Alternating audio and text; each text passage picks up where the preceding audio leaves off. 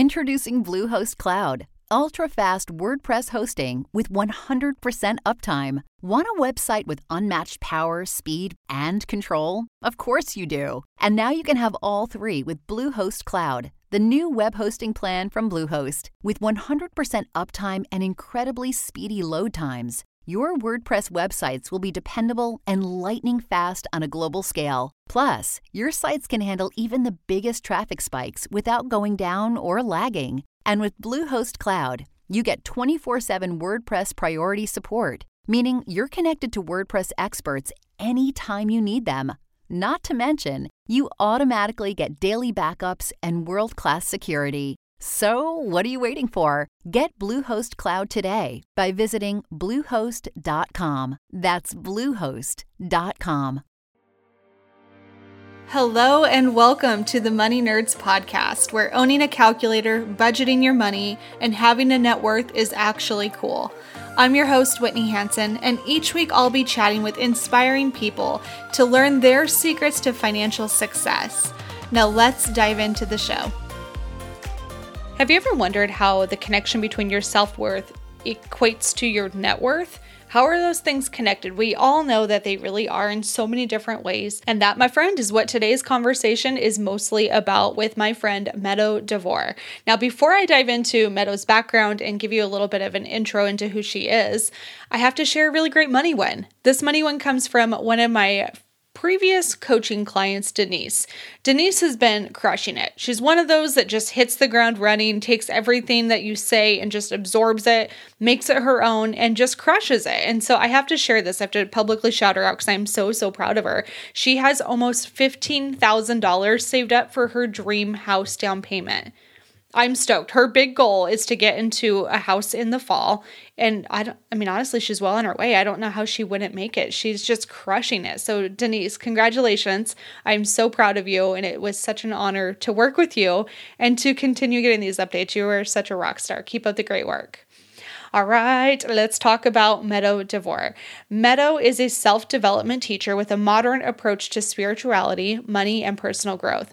Since 2007, she has led teacher trainings, inquiry classes, and retreats both online and all across the United States. She's the author of Money Love, a guide to changing the way you think about money, and The Art of Wayfinding, discover your inner guidance on and off the mat. Meadow has been published in Women's World Magazine, Women's Day Magazine, many renowned blogs like Daily Worth and Good Men Project, and was even a guest on the Oprah Winfrey show. She's a rock star. She speaks, writes, and teaches extensively on how our relationship to life itself is an exact reflection of our deepest held beliefs about our own worth. This conversation is so fun, you guys. It was really very thought-provoking for myself. I found myself going through a lot of the exercises and a lot of the thought process. I actually read her book, and her book was so good. So this is my entry point to Meadow's world. Was I was flipping furniture in my garage and looking for a good book to just listen to, kind of have on the background. And I came across this book, and honestly, I had to push pause because I actually wanted to pay attention and not have background noise. So I pushed pause, loved this book, absorbed it all, thought it was so good. And why I'm sharing that is because if you do want to listen to this book as well, which I highly recommend, you can get it for free. It's only on Audible for right now. And it is audibletrial.com/moneynerds. That's how you can get your hands on this book for free. Again, if you don't want to pay for Audible, cancel it after 30 days so that you don't get charged every single month. But man, it's a great book, and I really think you'll enjoy it too. Here's what we talk about in this episode. We talk about going from being a money coach in a good financial situation to more than $500,000 in debt, and how she interpreted that for her own life. What buying a Gucci dress taught Meadow. This is such a great story. I really loved it. How your self-worth affects your finances. The front door exercise. I'm not going to ruin this, but it was so interesting and definitely one that after this recording, I revisited and actually took seriously. Understanding the limitations we create for ourselves and where those actually come from. Behaviors and thought processes that lead to feelings of worthlessness. Why changing the way you approach your relationship with money is equally as valuable as making more of it. What led Meadow to move into a yurt in Big Sur? You have to check out her Instagram. Her yurt is beautiful. It's like #goals. It really does have a killer view. It's like right over the ocean. Anyway, incredible. Go check it out. Why downsizing and simplifying life was such a good decision for Meadow. We cover the whole gambit of self-worth in this episode. I think you're going to enjoy it. Guys, I am so excited to introduce you to Meadow. But before we do that, let's hear a quick word from today's sponsor. If there's one thing I've learned for sure, it's that the key to success in business is finding an edge and leveraging it. For a lot of businesses, that edge is your team. It's building the people around you, and that's where Indeed comes into play. Indeed is the job site that makes hiring as easy as 1, 2, 3, post, screen, and interview. All on Indeed. It's pretty cool. It's all comprehensive, all in one place. We are all about efficiency here on the Money Nerds. Get your quality shortlist of candidates whose resumes on Indeed match your job description faster. You only pay for the candidates that meet your must-have qualifications and schedule and complete video interviews in your Indeed dashboard. Efficient, right? Like, it's amazing. Indeed makes connecting with and hiring the right talent fast and easy. With tools like Indeed Instant Match, you can get quality candidates whose resume is on Indeed that fits your description perfectly, but you get those resumes immediately. And Indeed skills tests on average reduce hiring time by 27%. You can choose from more than 130 skills tests, or you can even add your own that fits your own desires, and then add your must-have requirements so you only pay for applications that meet them. According to Talent Nest, Indeed delivers 4 times more hires than any other job sites combined. If you're hiring, you need Indeed. Get started right now with a free $75 sponsored job credit to upgrade your job post at Indeed.com/moneynerds. Get a $75 credit at Indeed.com/moneynerds. Indeed.com/moneynerds. This offer is valid through June 30th. Terms and conditions do apply. So go find your edge in your business, and let's get back to the show. Hey guys, welcome back to another episode. Today I am joined by one of my new favorite authors, Meadow DeVore. Thank you so much for hanging out. Oh, thank you for inviting me to be with your people and share my work. We are stoked. So, okay, let me give you some context into how I found your book. I'm a huge Audible subscriber. Love it. Listen to it all the time. And I was in my garage flipping some furniture, looking for some type of like personal development book. I'm like, I wonder what's out there. And I came across your book. And it was one of those, Meadow, where I had to actually push pause on my furniture flipping and go sit down and take some notes. Because I'm like, oh, I cannot multitask with this. This is too good. So thank you for your work. Oh, thanks. Yes, I know. I love that I got to share it on Audible first. But it's one of those books that I'm just like, even me, when I'm teaching the concepts, I need them written down. It's dense. Like, the stories are easy and funny and sad, but the information in between and all the teaching concepts, like, what? How did I say that in the book? Because that's exactly, I already forgot and I wrote it myself. So yeah, I totally get it. There will be a hard copy, but it's a year out from the hard copy right now. Oh, a year out. Okay. Well, bummer. Yeah, it's all right. You can hear me cry at the end of this one. Yeah, exactly. You can hear me cry. I love it. Well, I really did appreciate it. So take everybody back a little bit. Tell them, what was life like in 2009? It sounds like this was kind of the catalyst for the change in your own personal life. Yeah, in 2009, I was actually working primarily as a money coach. That was my main shtick, and I was focusing mostly on income, like how to boost income. I was working with coaches and how to make 6 figures in the first year. That was my whole thing that I taught, and I was like very confident with it and really thought I knew some things. And then 2009, I ended up upside down in 2 different properties, getting a divorce. The previous business I had owned, the guy went bankrupt on me, and I was holding the paper for that. He owed me a couple $100,000, and my coaching career just completely shriveled to nothing. It was just a hard year for everybody, like across the board, hard year for everybody. So between losing the old income, losing my clientele, and then also ending up upside down terribly and getting a divorce, I went from feeling pretty much like I'm fine, I'm good, to realizing I was $564,000 and odd cents in debt. I had no income coming in. I had to split debt, not assets, when I got divorced. I was a single mother. I was 35 years old. And it was just a huge, huge wake-up call of like, oh, you think you're a money coach? Like, you don't know at all how you ended up here. So it was definitely a hard lesson, but I had been a coach for a long time at that point, and I really wanted to find out what my part in this was. Like, I had been a good American, and I had gone to school, and I had paid off, my loans, and I had credit cards and the car payment, and I had bought property, and I was never late on my payments. So like, how did I end up here? And so that took my career in a completely different direction of the really trying to understand the relationship with money rather than just money itself. Mm-hmm. And I find it endlessly fascinating. So I started looking at the emotional and cognitive patterns of spending and earning and how that's all tied together. And then did a bunch of research, wrote a book on that, and for about 10 years, those were the main tools I taught. Mm-hmm. And, it was about how to get out of debt, how to build your net worth, all the regular financial, like how to have a better understanding of how this whole thing works. And then what I kept realizing were I had that. I got myself out of debt. I paid it all off. It was great, wonderful. And I hit this ceiling, and I it felt the same. Like, I still was dating guys that weren't good for me. I still felt shitty about my body. I still felt like a bad mom. Like, I just felt like not good about myself. And so though I needed better tools. And so that's where the Worthy Project comes from, is really out of, 8 years of really hard, like, I feel like these should be making me happier. Like, I got out of debt. I'm doing fine financially, but I still don't feel good.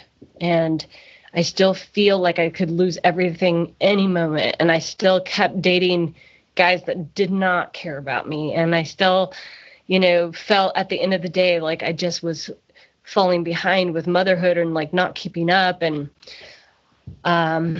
so that's where I started thinking, like, what is this painful thing I'm experiencing? Like, what would you call this? And I just kept feeling like it was just not enough. Like, I'm just not enough. I don't have enough. I don't have enough love. I'm not pretty enough. I'm not skinny enough. I'm not a good mom enough. Like, and then I thought, well, that's what you used to feel like about money.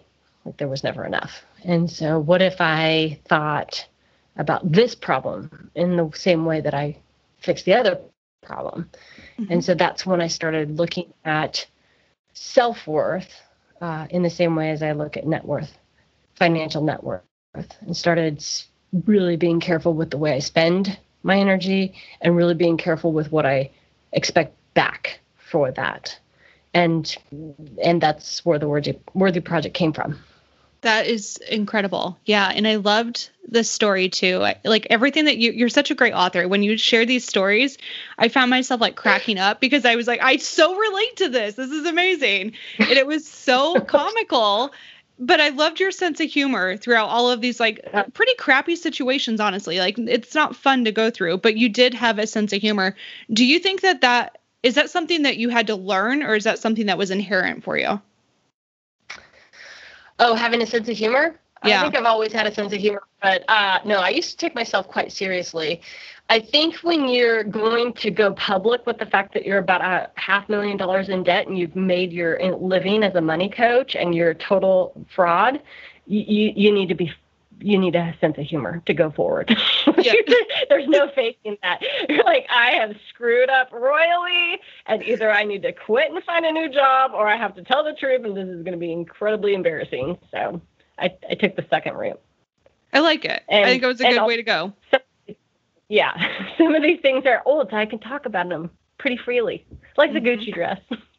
Tell us about the Gucci dress. I thought this was so great, and it was something that I could totally relate to there. Yes, the Gucci dress was one of those things that you just couldn't, I just couldn't lie to myself about it once it happened. I lied to myself the whole day when I bought it, but that was, you know, just a few months after my divorce. I was scraping things together. I was barely had any credit card room at the time. I had not started paying off my debt. I had not even really considered the idea that I could ever pay off debt. Like, that was just something I considered to be like a fact of life.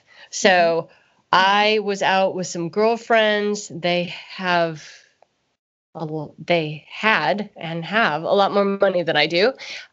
They always have. And they wanted to go to this very, very fancy mall. So, you know, there was definitely this idea that I need to keep up with them. But then there was this really broken part in me that I didn't want to show them how desperate I was, how much of a failure I was, how bad I felt about myself.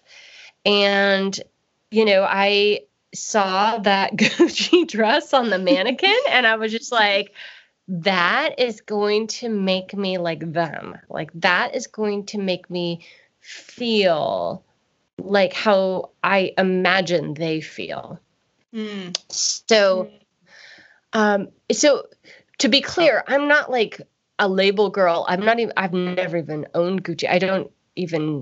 It wasn't even about like the idea that it was a Gucci dress. It was like the idea that it was so expensive and so special and so not who I thought I was. So I thought like it was kind of like a hack to get to this place where I really wanted to be and what I thought meant I was worthy. And so the Gucci dress, when I slipped it on, there was a huge problem with the Gucci dress. And the problem was that it did not contain my boobs whatsoever. And I knew it right then and there. And I looked at myself in the mirror, and I think in the books, like, you know, I wish that was the moment that it like snapped me out of my spell of like, oh, this is going to make me feel good about myself. But no, that's not what happened at all. I was like, oh, I can fix this. I'll just buy something else to go under it. So this entire day was like, you know, chasing this ideal, this idea of, and it wasn't just a Gucci dress. It was me with a better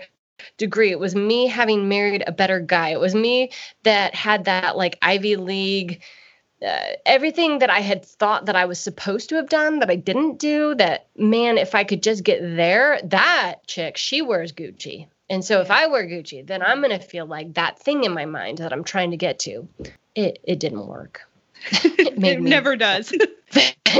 Feel very, very bad. And on top of it, I wore it. The first time I wore it was to a wedding, and this woman careened into me. And it's turquoise, by the way, this dress. I go into major detail about what this dress looked like because it's seared into my brain because I then had to pay it off for the next couple of years. Yeah. But yeah, she careened into me with red wine, and it went all down it. It was kind of like sweater material, so it just soaked in the wine.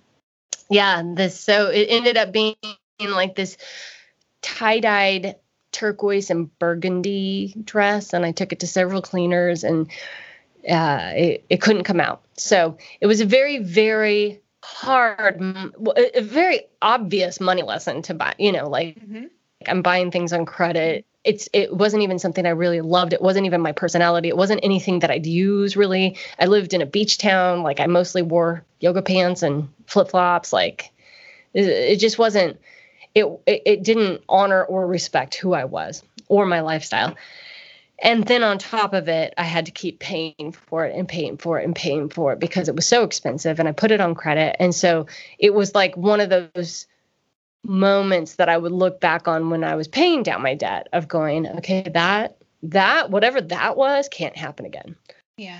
So in this book, I really talk about what that was as far as worthiness beyond a bad money decision. But it was really this idea that I can buy myself, or I can fake it, or I can put something on my body that will make me worthy. Mm-hmm. And it just doesn't work. It just doesn't work. No. Worthiness isn't, can't hack it. Yeah. I love that you really illustrated that in so many different examples. And one that I I personally love that you talked about too is, yes, we think we can just be smarter if we're just a little bit, more educated. If we just lose that 20 pounds, right, then we're finally worthy. And I think right, we all buy into that sometimes. Do you still find yourself falling into that trap, or are you pretty good about not doing that anymore? Well, I still fall into the trap of criticizing myself and thinking I'll feel better if I was whatever, thinner mostly is this, the one that is still that just keeps on. That's a gift that never stops giving me. Yep. It's stuck for life. But I do not equate that to worthiness at all anymore, which is, I can't even tell you a miracle that is, because I really used to walk around just feeling like if you knew me, you would not like me. And I am just irreparably broken. And everything I did was to make sure that you didn't see that. Mm-hmm. And I don't feel like that anymore. I love that you're so open with this, because I know as a money coach, we kind of talked about your background as a money coach as well. But this is something that we see so often, of people just trying to buy their way to an image. And I think of like how often that affects our finances. Do you have any examples from like coaching clients or anything that you see often when we try to do that? Well, mostly I see, especially during this pandemic, I see a lot of people doing this compulsive spending and buy now. The buy now button on Amazon will kill you, but it's not even so much that they're trying to get to this image. It's more that they just are uncomfortable and they have, internal pain they're working through, and they reach for the buy now button, and they reach for that fantasy of that better life. And it's just like a quick dopamine hit to get them out of an uncomfortable moment. And unfortunately, then you have to keep paying for that moment. Yeah. So I see that a lot more, of course, on social media and things like that.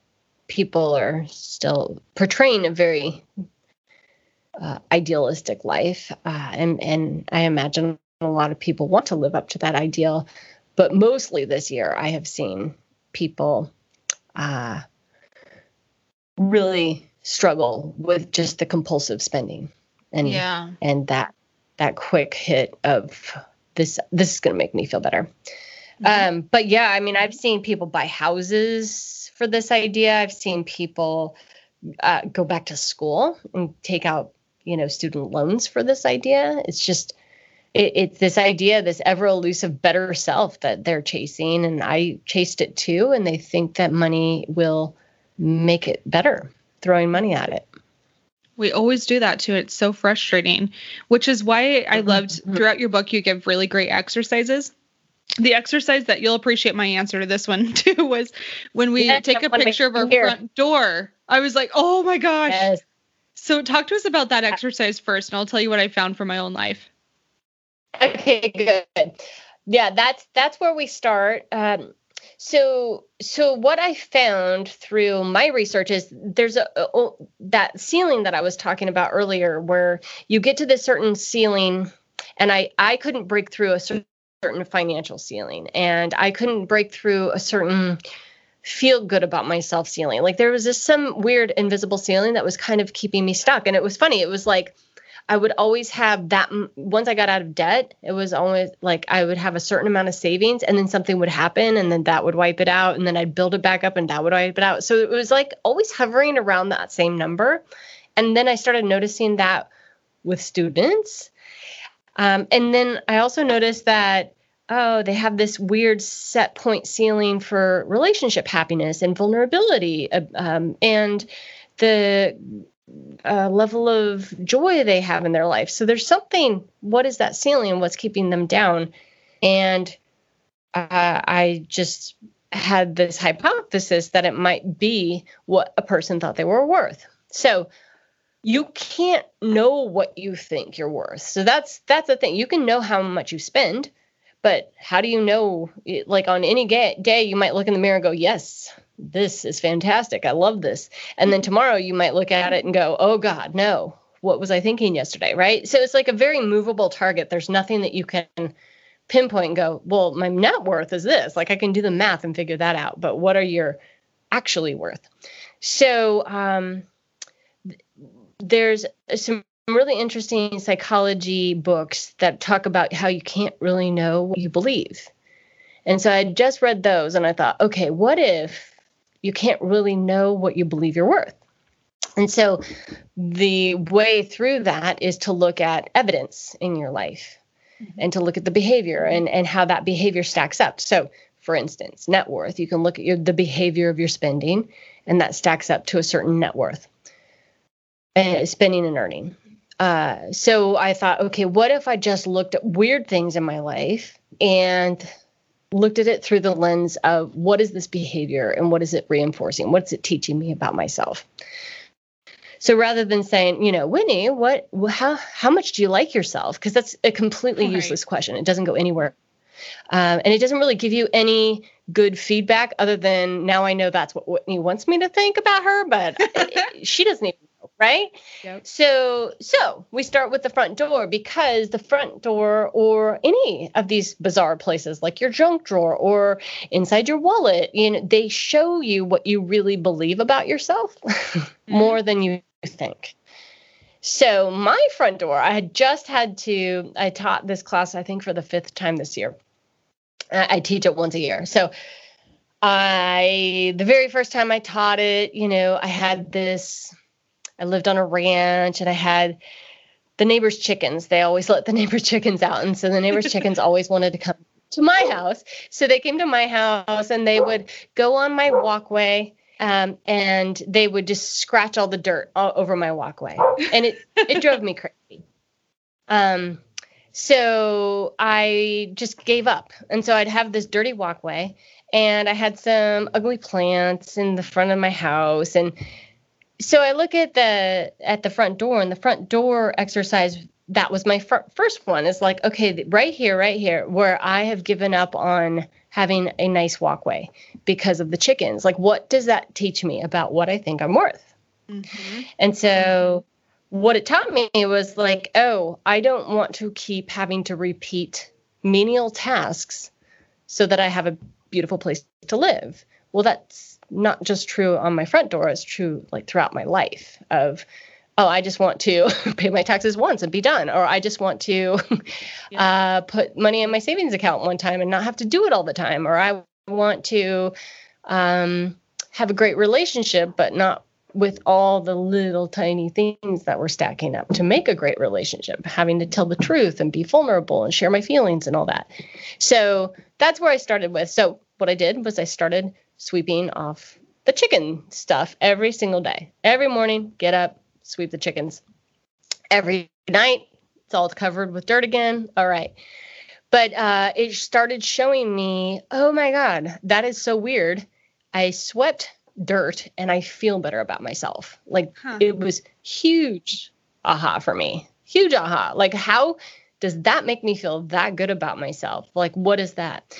And so that's where I started realizing, oh, this front door exercise is pretty magical, because every time I walked into on that clean little trail, it was like, no, I'm worth having a clean trail. I'm worth getting out the broom every day. I'm worth moving around that chicken stuff. You know, I'm worth that.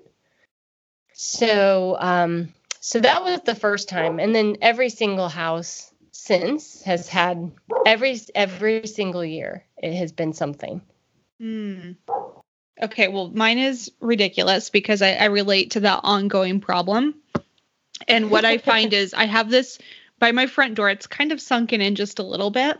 And for some reason, the wind catches there so much that I constantly have a pile of leaves. Always. Yes. See? Same kind of thing, right? Yes. And then I loved it too, because I was like laughing about it. I was telling my fiance, I'm like, dude, this is what it means for me. So I have a doormat up there that is a total joke. It says doorbell broken, yell ding dong really loudly. And I looked at this and I was like, oh my God, what it tells me is I've given up, but I have a sense of humor. I was like, oh no. Yeah. Oh, I was dying though. Yes. Yeah. Well, for anybody, I know you have a mostly millennial market, but I am not. I'm full X-Gen, as X-Gen as you can be. And so us X-Geners have, you know, teenagers at home. So this year's door project for me, I'm like, oh my God, I'm so embarrassed, but I have to tell the truth. I got to show my front door. So I live in Big Sur. And I live in a yurt, and we also have like little buildings all over the place. So we have a little kitchen, then we have a little bathhouse, and we have a little laundry room. My daughter lives in her Airstream, and my stepson lives in a bunkhouse. So anyway, like our kitchen would probably be the front door for all of us. But the kitchen door is this old farmhouse door with little window panes, and one of them was broken, and it broke 6 months ago, Whitney. Mm-hmm. And it was not repaired. I totally get that. It was not repaired. So this year when I was, okay, I'm posting my front door. So the work is to take the picture. Don't just look at your front door. You have to take a picture and look at the picture, because we have what's called occupational blindness, and it makes you just not see what's in front of you. And that's a good thing, because it's just way too much information all the time that you'd have to process. So anything that's common, you walk by it 1,000 times a day, you're not going to see it anymore. It's also what makes you not know if there's milk in the fridge, even if you're standing in front of it. And it's also what, like, there's those YouTube videos with the gorilla that goes by, like when you're watching the ball go back and forth. There's all kinds of things to show you this is a psychological phenomenon. You just don't see everything in front of you. So photos help you break out of that. So take a photo and then look at what's going on in your front door. And what you're looking for specifically is where you might unintentionally being reinforcing the idea that you're not worth your time or energy. Mm. So, and I guess that's where we need to start, is really like, what is worthiness? And worthiness is the care an investment of your time, energy, and resources. And when you have self-worth, that means you care and put energy and time and resources into your own self. Mm. And so, yeah, that little pile of leaves that you walk by every single day, it doesn't seem like that means I don't love myself, but that is how it starts to work. Yep. Is that you don't put the care there, and you don't even realize it's bothering you until you fix it. And then all of a sudden it's like, whoa, that's weird. Now I notice, because it's a different thing. I don't have the occupational blindness there anymore. So, mm-hmm. So I like that you said to take pictures. Yes. Yeah. So this year I had to do the window. And what I realized was, okay, why did I let that go so long? For one, it's like, it's an antique door, and I don't even know where to find a little window pane for this thing. I don't even know how to do it. So there's that. And so you look at that and go, where else in your life are you saying that? Where else in your life are you believing that? Oh, I'm believing that all over the place. I don't know how to do that. I don't know how to do that. Too much bother, right? Mm-hmm. But the big one, and the one that really, really stood out as far as how it related to worthiness for me, was the door was broken because of teenagers. And so there's this, yeah, he was playing with the dogs, and he put his head through the door. As we do. Just, you know, regular Tuesday stuff. But yeah, so in my head, I would look at that and go, I can't have nice things till the kids are gone. And that is poison. And that is where worthlessness starts to seep in. So, ooh, thinking that you can't have nice things because you're not rich enough, thinking that you can't have nice things because you're single, thinking that you can't have nice things because you've got toddlers, whatever that reason is that you're keeping yourself from anything that you really believe and care about, it's not good. Mm. It's not good. And that's what starts to deteriorate that strength, that interior strength that worthiness is. So did you do a makeover? Did you do no. I didn't actually. No, I used to do that. I know. I didn't do it yet. I did. Okay, yes, I'm slacking. This is true. Okay, but so you saw, all right, I'm letting these leaves collect in the corner. I have a funny mat. So if you were going to do a makeover, what would you do? Honestly, the only thing I would do, because I really do love my color scheme, my doormat cracks me up, I would just get rid of the leaves. Yeah, there you go. That would literally be it. Just to do get rid of the clutter. Yeah. But yeah, then you just say, all right, I'm going to do this every day. And instead of having it go, oh my God, every single day I have to do this. It's just more of a promise to yourself. Like, I'm just not going to live with leaves in this corner. And then when you see it clean, that's where it reinforces. So when you're doing behavior that isn't in honor, like respecting your true self, mm-hmm. Then you're in what's called the worthless cycle, and you're actually deteriorating your self-worth. But just by moving the leaves one time, that's all it takes. You actually change over to the worthy cycle, and you feel different, immediately. And then that reminds you, because that's the reinforcement. It's like, oh, that was weird. Like, I can just move leaves and I'll feel better about myself. Okay, because that's a lot easier than losing 20 pounds today. I'll do that. Mm-hmm. So.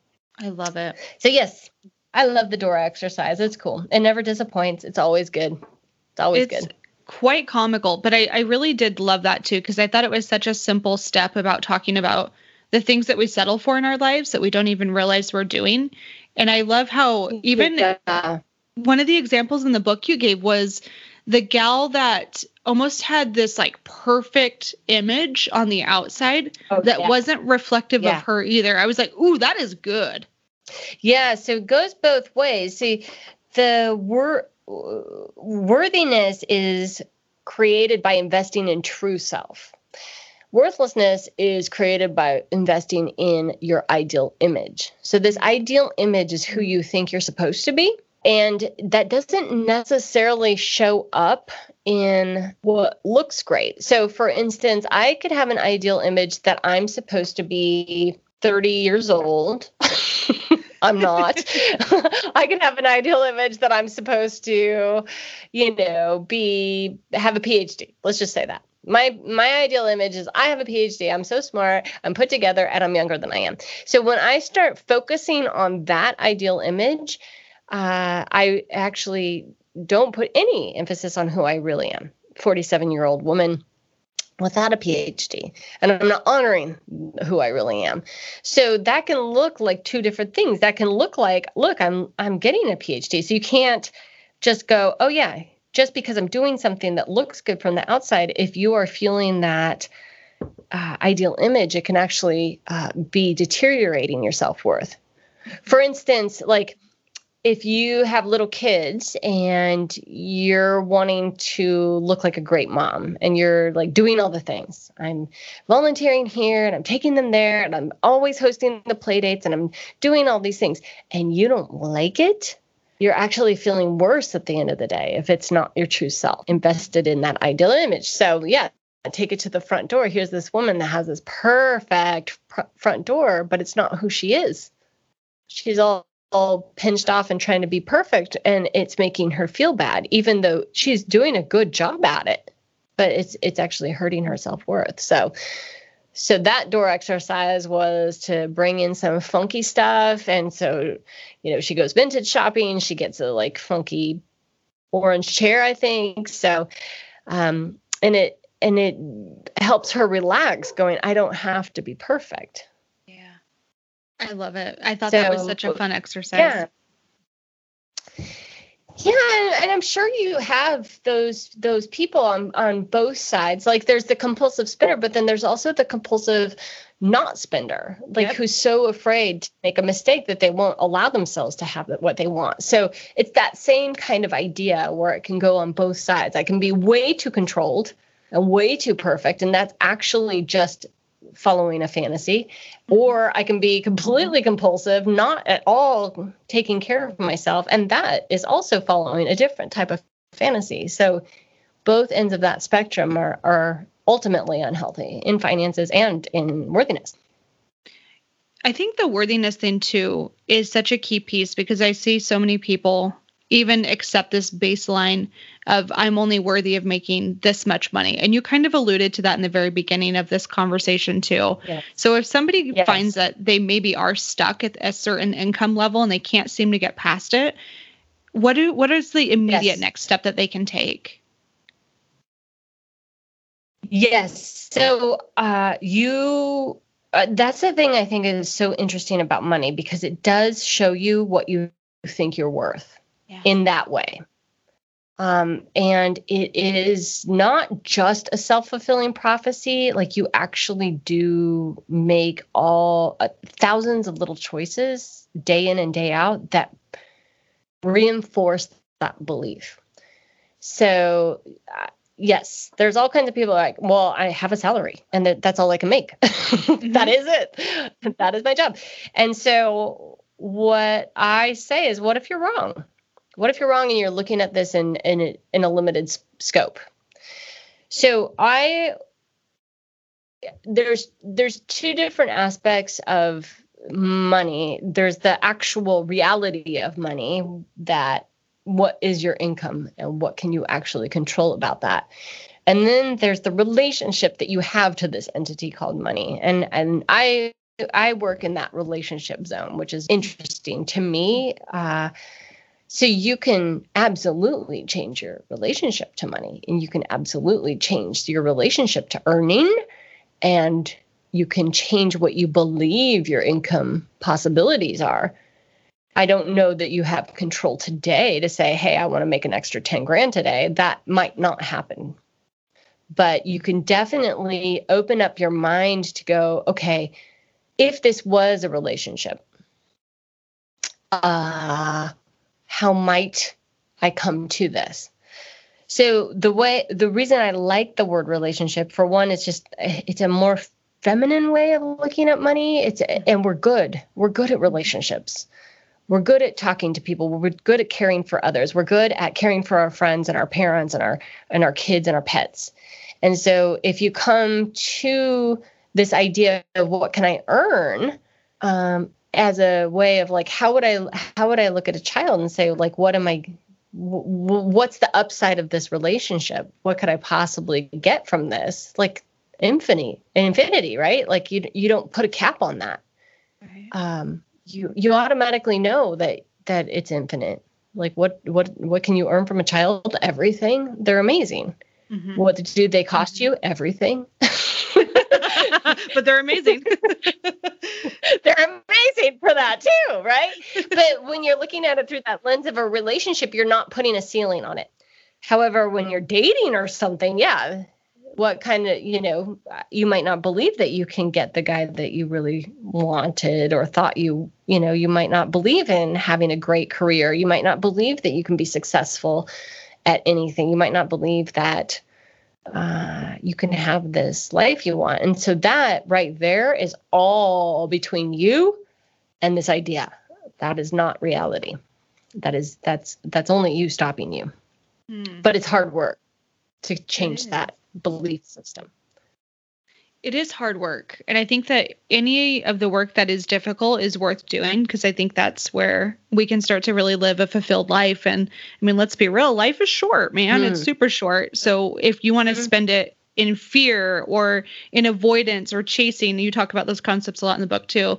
If you want to live your life in that way, I mean, I guess go for it, but it doesn't feel good.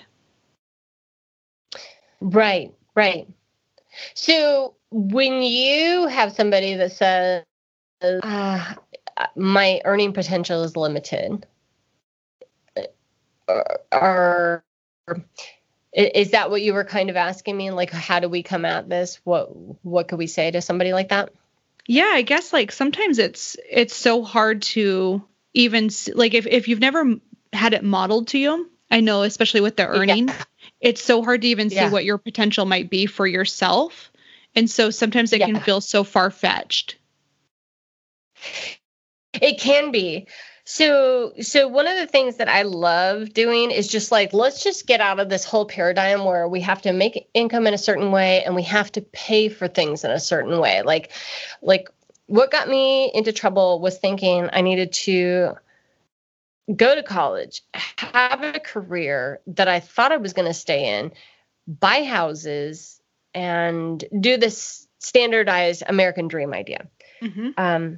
And then I felt so, I cannot even tell you like how, I just felt so cheated. Like I had done it right. And I got so burned, like so burned by that process. Like, what do you mean? Like it was just rude. Mm-hmm. Sure. But so now I come at it and go, okay, what if, college, great. Or what if you don't go to college? Or what if you don't buy a house? Well, how else can you live in a way that sustains you? What else can you do? So I'm looking at like the financial life as all these different levers that you can have. You don't necessarily have to make more money to get the life you want. There's so many other things you can do. You can lower your costs. You can move to a place that's not so expensive. You can not have a fancy car. There's so many ways that you actually do have control over this. So, so for instance, I live in a yurt in Big Sur, and I have an outdoor shower. It's cold. You know, there's things that I don't love about that. It's hard, but there's also things I do love about it because I have so much freedom. I have terrible Wi-Fi, but I have so much freedom. And I get to have this like beautiful nature-based like lifestyle. My daughter was able to stay here, go to school. Like none of that puts me into debt. None of that requires my future self to pay that off. None of that is beyond my means. So when I'm working with somebody that's like, you know, I'm at this top income and I don't know how to break through, I would say, that's a thinking problem. And how about we do a different thinking problem? Let's look at how much you can cut out, mm-hmm. how many more options you actually have. So maybe that one job isn't going to pay you more, but how else could you make money? How else can you cut costs? How else can you live more minimal? How else can you have more freedom? I think that's good. Like that, it makes a lot of sense to look at it from a different lens. And sometimes when I think that's the value in conversations like these is it almost gives people permission to view their life from a different lens. So I think it's really powerful. I think so too. There's not just one game you can play here. There's lots of different games. So do the one that makes you happiest. Do the one that gives you the most security. Do the one that makes you feel more free and less burdened and less shitty about yourself. I mean, you don't have to try to play a game that you feel like you're bad at. I agree completely. I'm really curious about your yurt because I think this is I love alternative living too. I love it. Yes, yeah. And you've got a killer view, friend. Like, tell us a little bit about how the yurt even came about.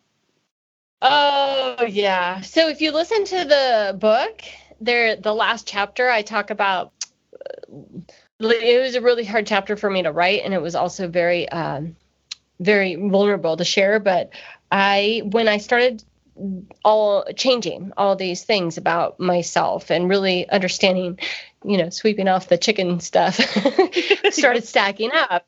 And so I didn't just do that. You know, I started picking up the laundry off my floor and I started buying food that I liked rather than what I thought would make me skinny. And I started turning my phone off at night and just watching TV with my daughter and not being so disrupted. And I stopped overworking, which was my biggest thing. I never, ever stopped working because I had lost everything before. And I was so afraid of being poor again or just rock bottom again. So I was a complete workaholic, like to a very bad degree. So, and then right around that time, I met Blake, and that's who I talk about at the end. And he was raised in Big Sur, so he lives on a ranch here. He wasn't raised in Big Sur. He was raised with this ranch as part of his life. Mm-hmm. And so my daughter was in high school. I had a few years ahead of me. His son is in high school, and he had a few years ahead of him. And so eventually I thought, you know, it'd be nice. Maybe someday we'll live on the ranch together. And it's the same same process going through how we decided to move here, how we decided to move into a yurt. And a lot of that came out of COVID. So I had a really nice house in town, and the kids had a cute little place to live while they went to school. And then we had the ranch, and he has a big house, and he had a caretaker's unit, and the caretaker's unit is the yurt. And we decided during COVID just to downsize, so we didn't have to have all the stresses of all the different things going on in our life. Right. And we all moved in to the caretaker area. We rent out the big house. And so, you know, a lot of people look at that and go, why? And I'm like, because it's just so nice to not have to worry. It's so nice. Like, we have a home. Yes, we shower in cold air, but I never wanted a big home. I love little homes, and I love so much not feeling stressed. And so this has afforded me to be able to continue writing, and I have lived on very little since 2009, and I've been incredibly careful with how I spend my money. So this feels very good to me to just live in this nice place. But yes, I do have an ocean view, and that's very nice. And I have very many acres around me, and that's very nice too. What we get in view, we lose in Wi-Fi. But it's an alternative lifestyle. It really is. Like, I follow like hashtag yurt life, hashtag airstream life, hashtag, you know, off-grid things, homesteading things. Like, I love that. And all of that came out of my money work. I went from buying Gucci dresses to like how to make big jam. Totally. That's so good. Well, I love it. I think your yurt is absolutely beautiful. The view is like, I don't know why anybody would choose a different life. Like, you've got such a beautiful place. Like, it's just amazing. Yeah. It is. You're out here though. I mean, our highway fell into the ocean 6 weeks ago. So yeah, no, Big Sur's out here. It's definitely wild, like really, really wild. Like, the fires last summer were no joke. When it rains, things fall, and the highways close down, bridges fall over. Like, it's a real true wilderness, not like Alaska, but it's wilderness. So it's a more difficult way of living, but it's also like, to me, just, it makes me happy. Like, I don't want to continue trying to run in a race that made me tired and feel bad about myself. Mm-hmm. And so I'd much rather just be more in touch with nature and have a slower paced life and really be conscious about how I choose to live. It makes me feel a lot better. My daughter is going, you know, she's in college, she's taking her college classes from her Airstream right now, but yeah. And I don't want her to try to, you know, follow this thing that I tried to follow. That's for sure. I want her to make enough to be secure, but not to think that she has to just keep making more and more and more and more. I love it. I think this is such a good conversation, and it's a good starting point, I think, for people to at least recognize if they feel like they have issues of worthiness. I definitely think your book will help people. Thank you. Thank you. It was fun to write, and it's really fun to work with Audible on projects. So I was very, very excited to be part of their team. And I love the work that you're doing. I think it's so important. And money was my primary pain, I would say, especially until I was like 35. And then it shifted over to just life, period. Yep. Life, period, became very painful. Yes.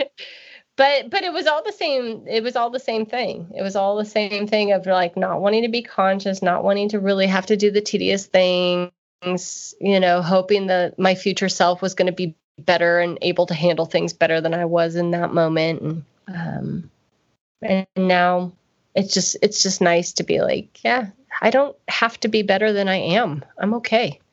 Mm-hmm. Yeah, it sounds like you just let go of those other people's expectations or what you deemed other people's expectations for your own life and said, what feels right to me? Like, what makes me happy? Yeah.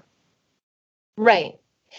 Yeah. You know, there's something about losing your house and getting a divorce that like knocks you out of getting an A in life. Yeah. At that time. And like, oh, I just failed. All right. So now what? And it was actually the most liberating thing that could have happened to me, because it's like, I don't have to be the perfect wife. I can't be the perfect mom. I obviously can't have my finances perfect. So like now that I've totally, now I'm starting from scratch again. And how do I really want to do this? Mm-hmm. And it does give you a lot of freedom and grace to not have to be 100% put together. Absolutely.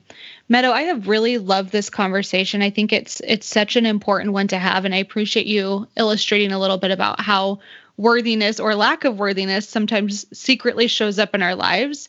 But before we officially part ways, are you by chance down for some rapid fire questions? Sure. Yes. Let's do it. Okay. So my first question for you is, what is one purchase you've recently made that has made your life better?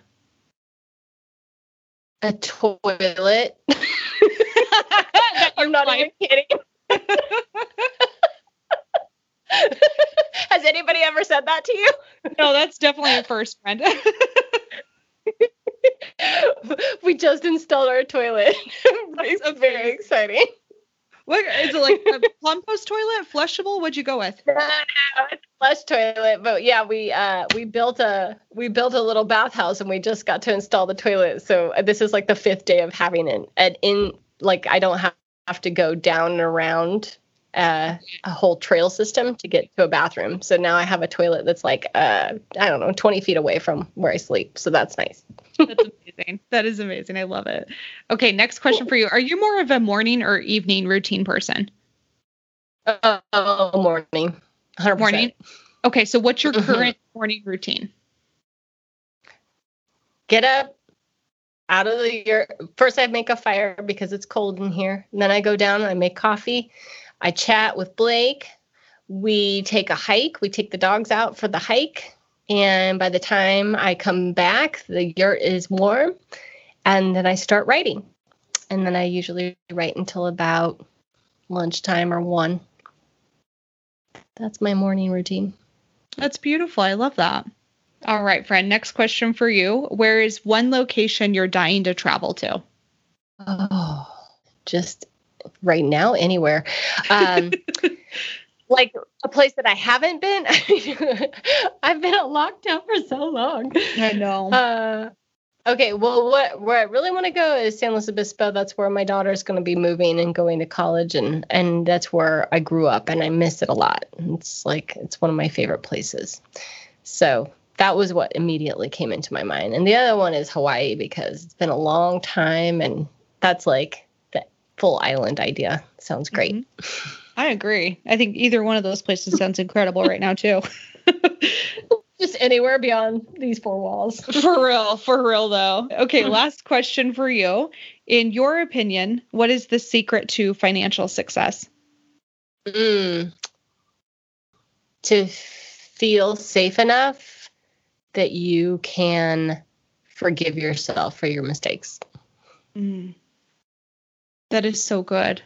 I love it. Meadow, you are a rock star. Thank you so much for your work. Your book was incredible. I loved it so much. And I think everybody needs to go get their hands on it.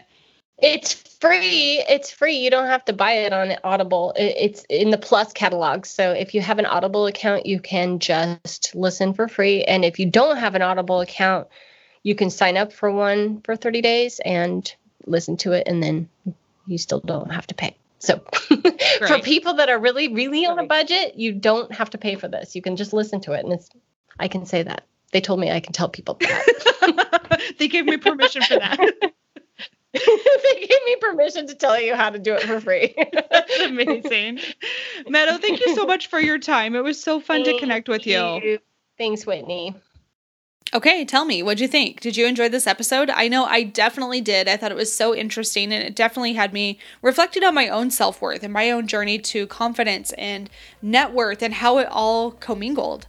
And I'd love to hear from you. What was your takeaway? Take a screenshot of this, tag me on Instagram. I'm at Whitney_Hansen_co. Let me know that you're listening in and what your takeaways were.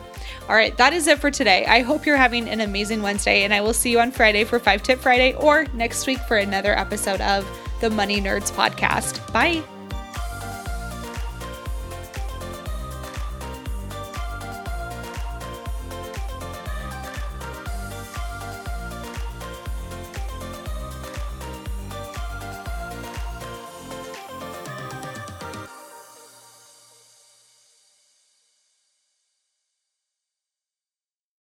Without the ones like you, who work tirelessly to keep things running, everything would suddenly stop. Hospitals, factories, schools, and power plants, they all depend on you. No matter the weather, emergency, or time of day, you're the ones who get it done. At Grainger, we're here for you, with professional-grade industrial supplies. Count on real-time product availability and fast delivery. Call, click Grainger.com, or just stop by. Grainger, for the ones who get it done.